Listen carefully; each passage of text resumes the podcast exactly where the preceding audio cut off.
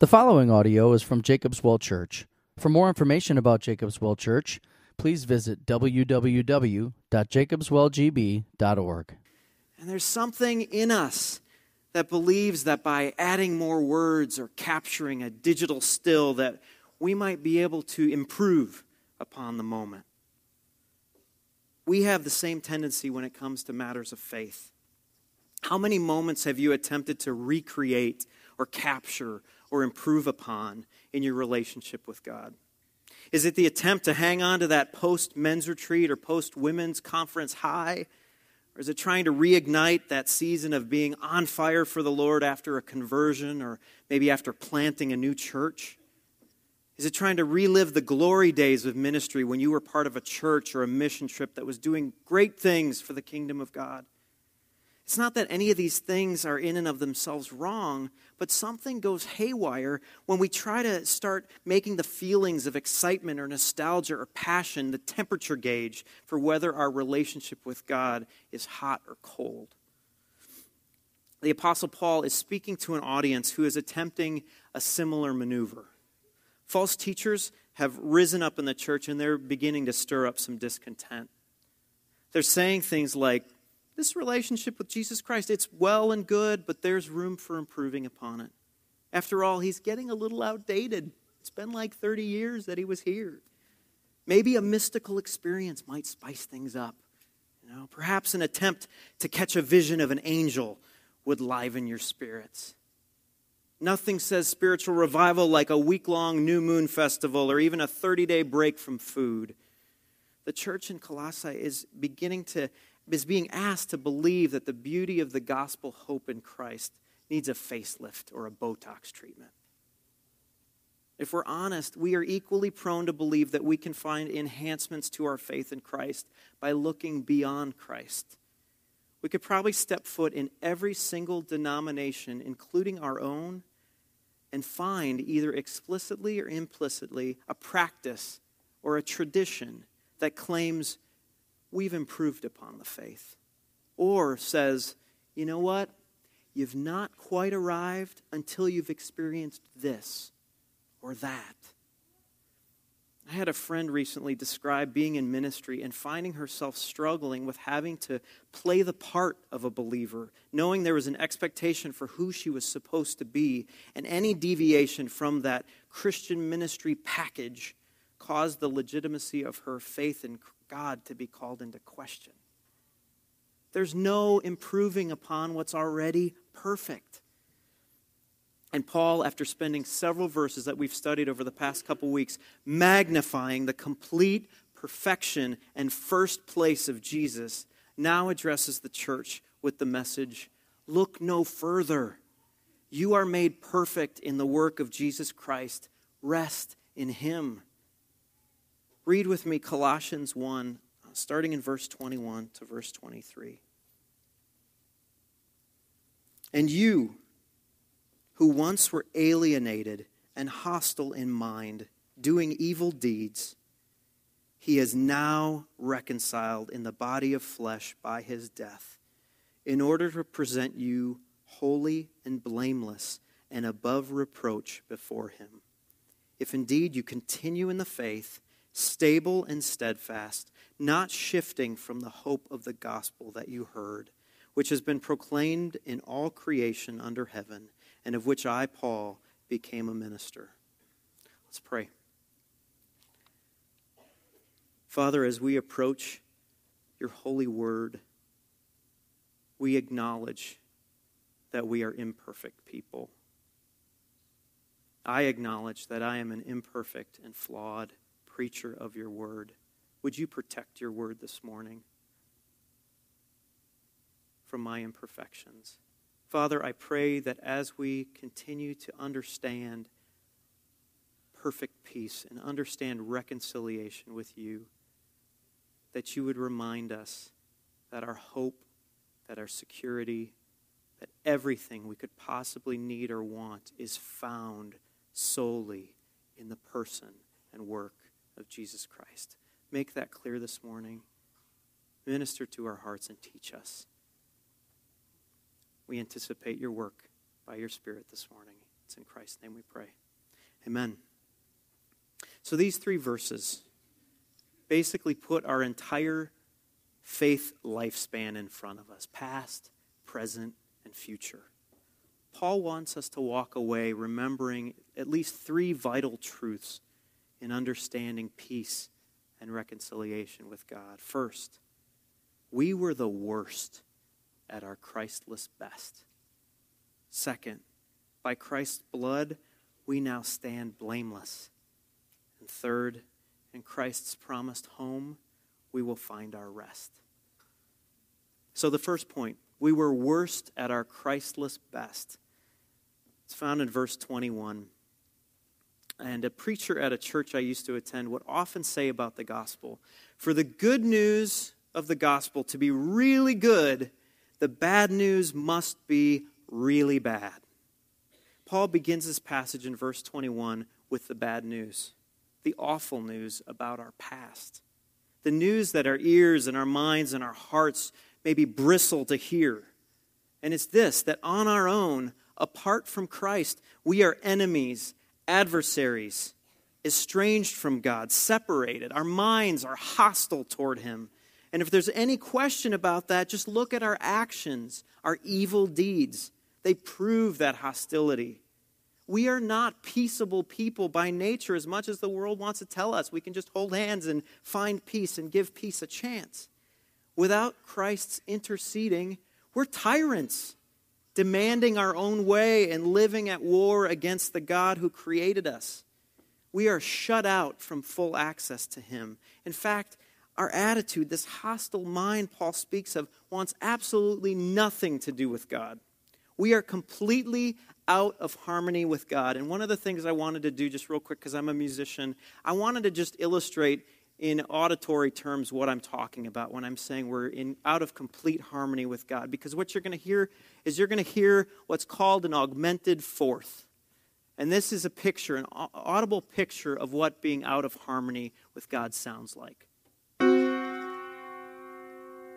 That's an augmented fourth. And it should cause you to kind of bristle a little bit like it's not it's not right. Something's not right. It might maybe you'll twitch a little bit. Something's not right about that. Something's not right about that. So that's an augmented fourth and that gives you again a picture of being out of harmony with god. I don't know if you've ever experienced this kind of alienation or estrangement paul is talking about in verse 21 maybe you were the black sheep of the family who wrote off your parents and said you know what? I don't need them. And you spent your teenage or your adult years avoiding them and just hearing their voice saying, you know what, if you'd only listen to us, we want what's best for you, it would cause you to just run in the opposite direction. Inside of you was this fire that demanded things to be not their way. It didn't even have to be your way, just not their way. Maybe it's the other way around, and, and you're a parent of a child who is avoiding you like the plague just step you're stepping in the room or asking how, how their day was makes their hair stand on end and cause them to growl back at you. I'm fine. I'm fine. There's a diagnosis in the world of psychology some of you might be familiar with. It's called oppositional defiant disorder or odd it's a diagnosis given to children and i wanted to give you a brief snapshot of some of the some of the diagnostic criteria and maybe maybe allow this diagnosis of our own hearts in relationship to god when we were apart from Christ. Often loses temper, often argues with adults, often actively defies or refuses to comply with adults' requests or rules, often deliberately annoys people, blames others for his or her mistakes or misbehavior, is often touchy or easily annoyed by others, and is often spiteful or vindictive. One of the things I really appreciate about the world of psychology and diagnosis is that it illustrates for us the reality of what Paul is talking about here in verse 21. All is not right with the world. We are miswired and haywire in how we respond in relationship. Things are not as they should be. And these descriptors of ODD give us another angle of the estranged and hostile nature of our relationship with God. What's even more sobering about all of these criteria is that this is a child and un, left untreated, children often grow up to be what we would call antisocial personalities who have no regard for the law, for the safety of others, and feel absolutely no remorse or guilt about hurting someone or even killing somebody. Thankfully, most of us, even those of us living apart from Christ, still have our God given conscience intact, which reminds us when we lie or steal or hurt someone that we are acting in hostility to the God who made us. So, why is Paul painting such a bleak picture of our state without Christ? What's the purpose of that? It's as if he's saying to the church and to us, please don't believe for a second that your life apart from Christ could have ever been good. He reminds us and reminds them of who they once were and how, in their own power, they were completely unable to restore the, to themselves a relationship to God. This verse is really difficult for me. I was wrestling with it this week because it's, it's countercultural to the notion that there are good guys. I find myself using that expression with my unbelieving friends who are really a joy to be around. I say things like, he's such a good guy. It's easy for me to believe that this person, apart from Christ, is really, he's really not that offensive to God. But what I'm doing here is I'm comparing them with someone maybe with antisocial personality disorder. I'm not comparing them to a holy and just God. Another thing that goes on in my mind is that, well, maybe he's just apathetic or he's just ignorant to the things of God. He's not oppositional. Paul says, no. Even apathy or ignorance is an indicator that there is a refusal to take a knee and worship the living God. Romans 3 echoes what Paul is saying here. He says in Romans 3, verse 10, None is righteous, no, not one. No one understands. No one seeks for God. All have turned aside. Together they have become worthless. No one does good, not even one. If this is truly the case, then we are hopeless. We have no recourse. Paul wants the church and us to face this dilemma. When we do, we're left asking the question who will rescue us from this body of death? Because we cannot ever on our own make peace with God. So, so maybe to some of us, this is, this is nothing new. We know this reality in our head, but our practice, what flows out of us, says something else we think maybe that we have the power within us to make relationship right with God. I just want you to think for a second of the if then statements we sometimes make in our heads when it comes to our faith. If I did this, then God would do that. If I served more, then God would see I'm serious about things and bless me if I repented more earnestly, tears and all, then God would know that I'm truly sorry for what I looked at or what I said. If I prayed three times a day, then God would finally see that I'm serious about my faith and maybe give me that job or that spouse or that retirement that I've been waiting for. Our own efforts can never restore our relationship with God. So I want to offer an alternative to that if then thinking that we can find ourselves doing. And maybe that alternative thinking might just involve adding the name of Christ to the statement. If Christ, then He. Instead of attempting to be the initiator with God, Christ becomes the initiator for us. If Christ served me by taking a towel to my filthy feet, then He can give me the ability to serve and love my estranged brother. If Christ intercedes for me from the throne of heaven, then he can give me the power to withstand temptation and walk away from the tantalizing lure of sin. If Christ holds all things together by the power of his word, then he is completely capable of taking the broken pieces of my life and making something of it. My estranged relationships, my temper tantrums, my blaming others for everything that's gone wrong, my refusal to listen. If Christ, then he if Christ, then He. There was a movie which came out in the early 90s called uh, Defending Your Life. It wasn't, uh, it wasn't a box office hit because you'll actually find it on Netflix. Um, and Albert Brooks, Albert Brooks plays a man. I don't know if you know Albert Brooks, but he's kind of that quirky, quirky character, kind of neurotic and all that. Albert Brooks, he plays a man who, in the first minute or two of the movie, is killed in a car accident. And following his death, he's shuttled along with hundreds of others in white terry cloth robes to a place called Judgment City. And there he's shown clips from his life and asked to prove to the judge how worthwhile or courageous his life was. And it doesn't take him long to realize that his life has little to show for it. And he begins to panic as, this, as he sees the trial going from bad to worse, as scenes of his own insecurity and selfishness and fear are broadcasted on a movie screen before a judge. During his time in Judgment City, he falls in love with a character played by Meryl Streep. At one point, he sneaks into the back of her courtroom to witness just one scene from her life and she's coming out of a burning building, saving her entire family, including the family cat, from their burning house. And he's horrified to know that the judgment he's about to receive is completely fitting in comparison to her life.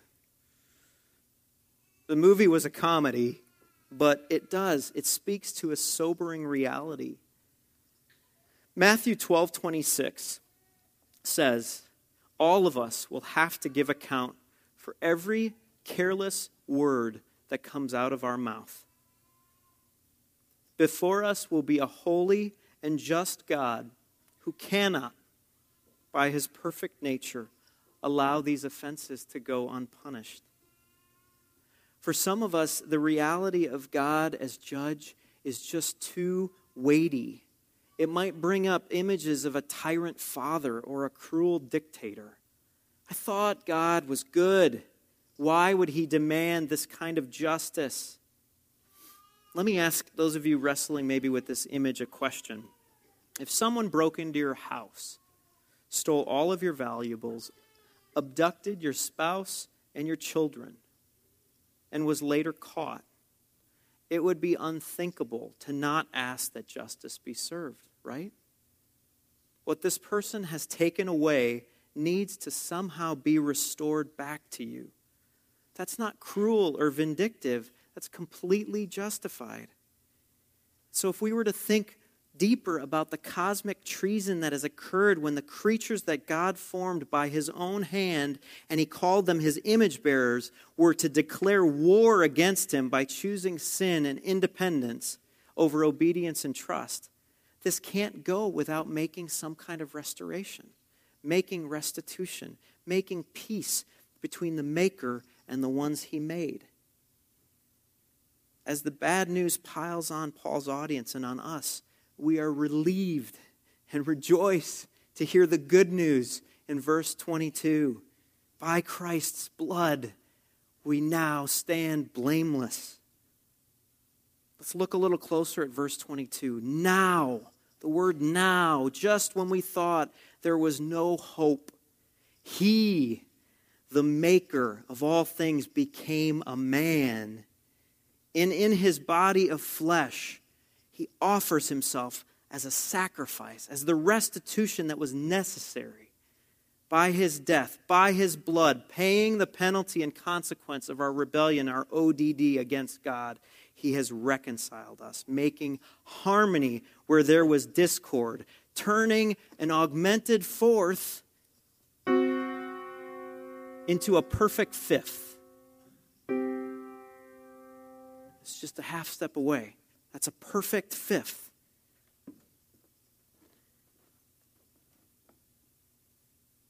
But, friends, the good news gets gooder, as my three year old would say. It gives Jesus enormous pleasure to present us before the holy God clean. The courtroom images of our rebellion and mistreatment of God are replaced with images of Christ's complete obedience to the Father. He presents us without blemish. The marks of the sins committed by us and against us are put upon the Lamb of God, and his perfections are put upon us. We're blameless there's nothing held against us because restitution has been made upon the cross. He stands before the throne of God as if to say, I present to you, Father, my perfected ones. To the addict who's beating his head against the wall because of another relapse or bender, He says, Good news, you're not a slave anymore. To the adulterer playing images of regret over and over in their head, the Son of God says, Good news, you're not guilty anymore. To the abused, finding safety in seclusion and isolation and keeping themselves from anybody to hurt them, he says, Good news, they can't hurt you anymore. To the self righteous, keeping score of their wins and keeping score of others' losses, the suffering servant says, Good news, it's not up to you anymore. And to the insecure, shaking in the courtroom and throne room of God, who knows that every careless word needs to be accounted for, the King of all creation says, Good news. This is the safest place you could ever be. So we have the bad news. We are the worst at our Christless best. The good news, by Christ's blood, we now stand blameless. And the best news, in Christ's promised home, we will find our rest. Verse 23. For some of you, you've been waiting patiently to get to this verse because it might raise a question in your mind. When Paul says, If indeed you continue in the faith, Chad, doesn't that sound conditional? As if this good news that you're talking about could easily shift back into bad news if we're not careful? Could we indeed lose our salvation if we're not careful to continue in the faith? I want to take a minute just to address those concerns because they're, they're valid ones, they're important ones. First, in the original language, and I'm not going to be able to go into great detail right now, but I just want to, if you can take my word for it, in the original language, Paul is not expressing doubt as much as he's expressing confidence. So, an, another way to maybe put if indeed you continue in the faith is as indeed you continue in the faith. Continuing in the faith is the proof, is the evidence of our perfect standing before God. That doesn't mean we aren't given this warning and have to pay attention about continuing in the faith. As a parent, I am all too familiar with this reality. My children have confidence when we go to the pool that I, as their father, will not allow them to jump into the deep end of the pool without their floaties. But I still ask them to walk and not run around the diving well. I still remind them how deep that water is and how important it is to keep their floaty on tight. The entire letter to the Colossians is Paul around the pool of false teaching, saying, Continue in the faith. Continuance is the test of reality. And a quote I heard that I, I thought was really helpful If it is true that the saints will persevere to the end, then it is equally true that the saints must persevere to the end. And he uses language, building language, building metaphors, solid and steadfast. And he tries to establish this idea of foundation as he's talking in verse 23. And I, as I was reading this, I was thinking of the house where we used to live. And it, it was a solid house. We had, a, we had a building inspection, said the foundation looks good, it's firm, it's solid. But we had an issue with chipmunks. Before I was a homeowner, chipmunks had that cuteness to them, those precious, precious little creatures. And after having a home, I can say they have become my arch nemesis. And the reason being is that they have the potential in their tiny little burrows and shifty little underground operations to completely destroy the foundation of a house. Bliss would laugh at me because I was like Bill Murray from Caddyshack, just going after the gopher, like in every maneuver, because I, I had to think of anything to try to persuade them off of our property. And I remember at one point attempting, attempting to drown them out from under our garage foundation by inserting a garden hose into their little front door. And I, le- I turned on the water and left it running for about an hour. And we had to leave for something that afternoon, and I turned off the water feeling victorious. Gone! No more chipmunks. They're done. And it was in arriving home later that night that I discovered their counter maneuver. They had chewed a hole in the hose so the water wouldn't make its way into their, into their home. They ruined my garden hose. Those chipmunks. I know it sounds ridiculous, but Paul is urging us to remain active to protect our foundation from those subtle influences that can come in and wreak havoc on our lives. that foundation that we're talking about here is our faith in Christ, that He has been victorious over every battle which wars against us, and in Him alone we can find refuge and protection. The Colossian church was wanting to, in a sense, add an addition to their house of foundation, add on to the already firm and solid hope of the gospel. Some questions we might need to ask ourselves are okay, what additions am I attempting to put on this foundation of faith? Is it an increase in my status as a believer, as a Christian, or how long I've been a Christian? Is it, is it having more knowledge? Is it gaining more knowledge? Is it, is it maybe adding the addition of being, you know, maybe more comfortable in my faith? Um, and I think a second question to ask from this passage is what are the chipmunks that are attempting to gnaw at my faith foundation? What subtle underground operations are they running behind the scenes or under the radar? Because you need to know them. You need to know them. And you need to ask Christ, take them on. Take them on, Lord. And Paul urges us to find contentment and security on this foundation of Christ Himself. And we have a structure that can withstand anything, any chipmunk, even death. I want to close with this. There's some debate in this passage about whether Christ is presenting us holy and blameless, if that's an allusion back to the sacrificial system found in the book of Leviticus, or if Paul is mainly speaking of like a courtroom proceeding or a, has a judicial sort of system in mind. And I would argue that potentially they're the same thing.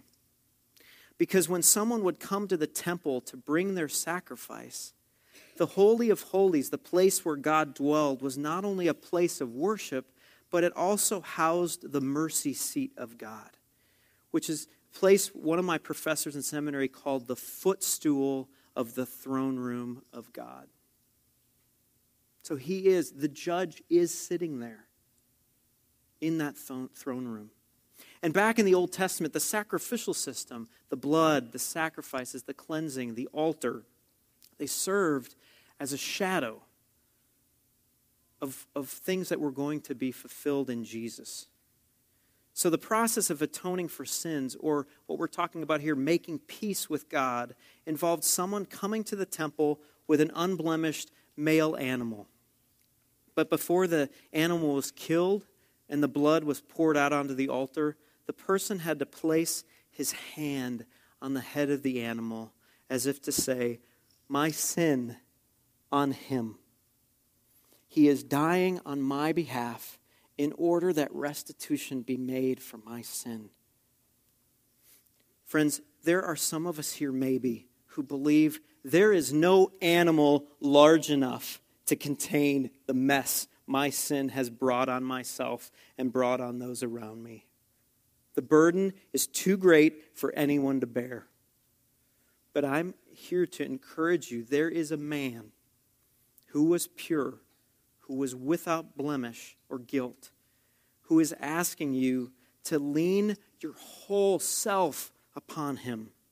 He welcomes you, he invites you now to lean hard, to even fall all your weight upon him as the only one who is able to make peace between you and a perfect God. In leaning all of your weight upon his perfection, you will find every guilty muscle and fiber and tendon of your body start to rest. There is nothing, friends, you can add to this perfection. And in leaning yourself onto this lasting foundation of Jesus Christ, you will find perfect and permanent and forever peace. My hope is built on nothing less than Jesus' blood and righteousness. I dare not trust the sweetest frame, but wholly lean on Jesus' name. Let's pray. Father God, we thank you.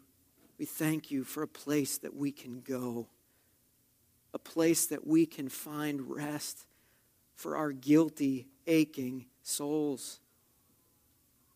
Father, would you help us this day and this week and this year to lean all of our weight upon Christ. To remember that we bring nothing to the table and He brings everything to the altar. Father, help us to remember that there is no sin greater than your grace. And help us to lean heavily upon that grace that we find in the person and work and the blood and the death of Jesus Christ. And it's in his perfect and holy and blameless name that we pray. Amen.